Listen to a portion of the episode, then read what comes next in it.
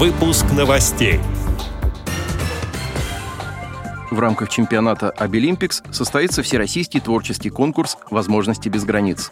Президент Всероссийского общества слепых Владимир Сипкин и делегации специалистов ВОЗ и КСРК ВОЗ приняли участие в Генеральной ассамблее Азиатского союза слепых.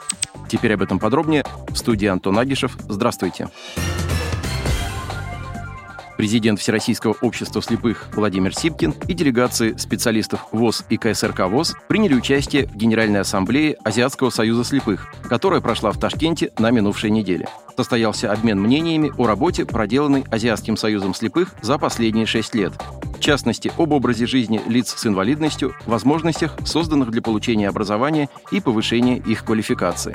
Также был обсужден и утвержден финансовый отчет Азиатского союза слепых. На заседании были отдельно отмечены реформы, проводимые в Узбекистане по защите законных прав и интересов лиц с инвалидностью. Подчеркнуто, что все слои общества участвуют в важных политических процессах в стране как равноправные граждане. Было акцентировано внимание на том, что текст проекта обновленной Конституции напечатали шрифтом Брайля.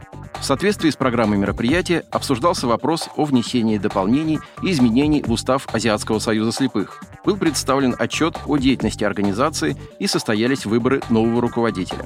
На организованном в рамках заседания семинаре прошло обсуждение рекомендаций по устранению барьеров, с которыми сталкиваются люди с нарушением зрения при переходе на цифровое образование и пользовании онлайн-услугами. Подписаны взаимовыгодные меморандумы и соглашения с участием Всемирного и Азиатского союзов слепых. В ближайшее время слушайте в эфире «Радио ВОЗ» интервью с президентом ВОЗ Владимиром Сипкиным, посвященное участию представителей Всероссийского общества слепых в этом мероприятии.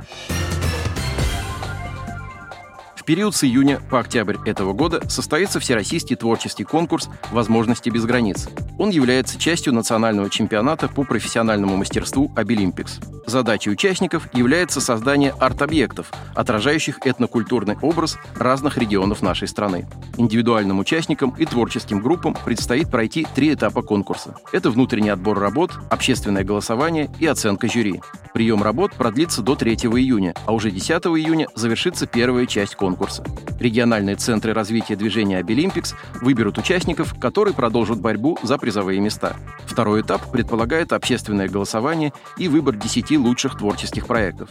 Этот этап пройдет с 13 по 30 июня в официальной группе чемпионата «Абилимпикс» в социальной сети ВКонтакте. На третьем этапе члены жюри выберут три лучших объекта. Завершение конкурса намечено на финал чемпионата «Абилимпикс», который пройдет в Москве с 20 по 23 октября этого года. Награждение призеров пройдет на церемонии закрытия чемпионата.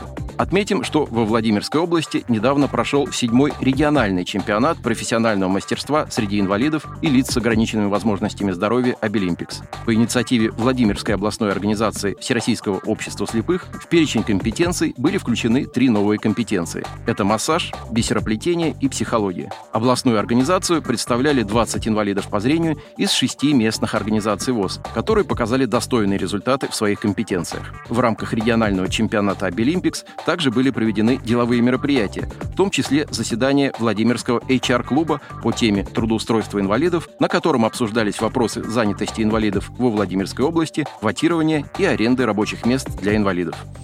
Отдел новостей «Радиовоз» приглашает к сотрудничеству региональной организации. Наш адрес новости – собакарадиовоз.ру. О новостях вам рассказал Антон Агишев. До встречи на «Радиовоз».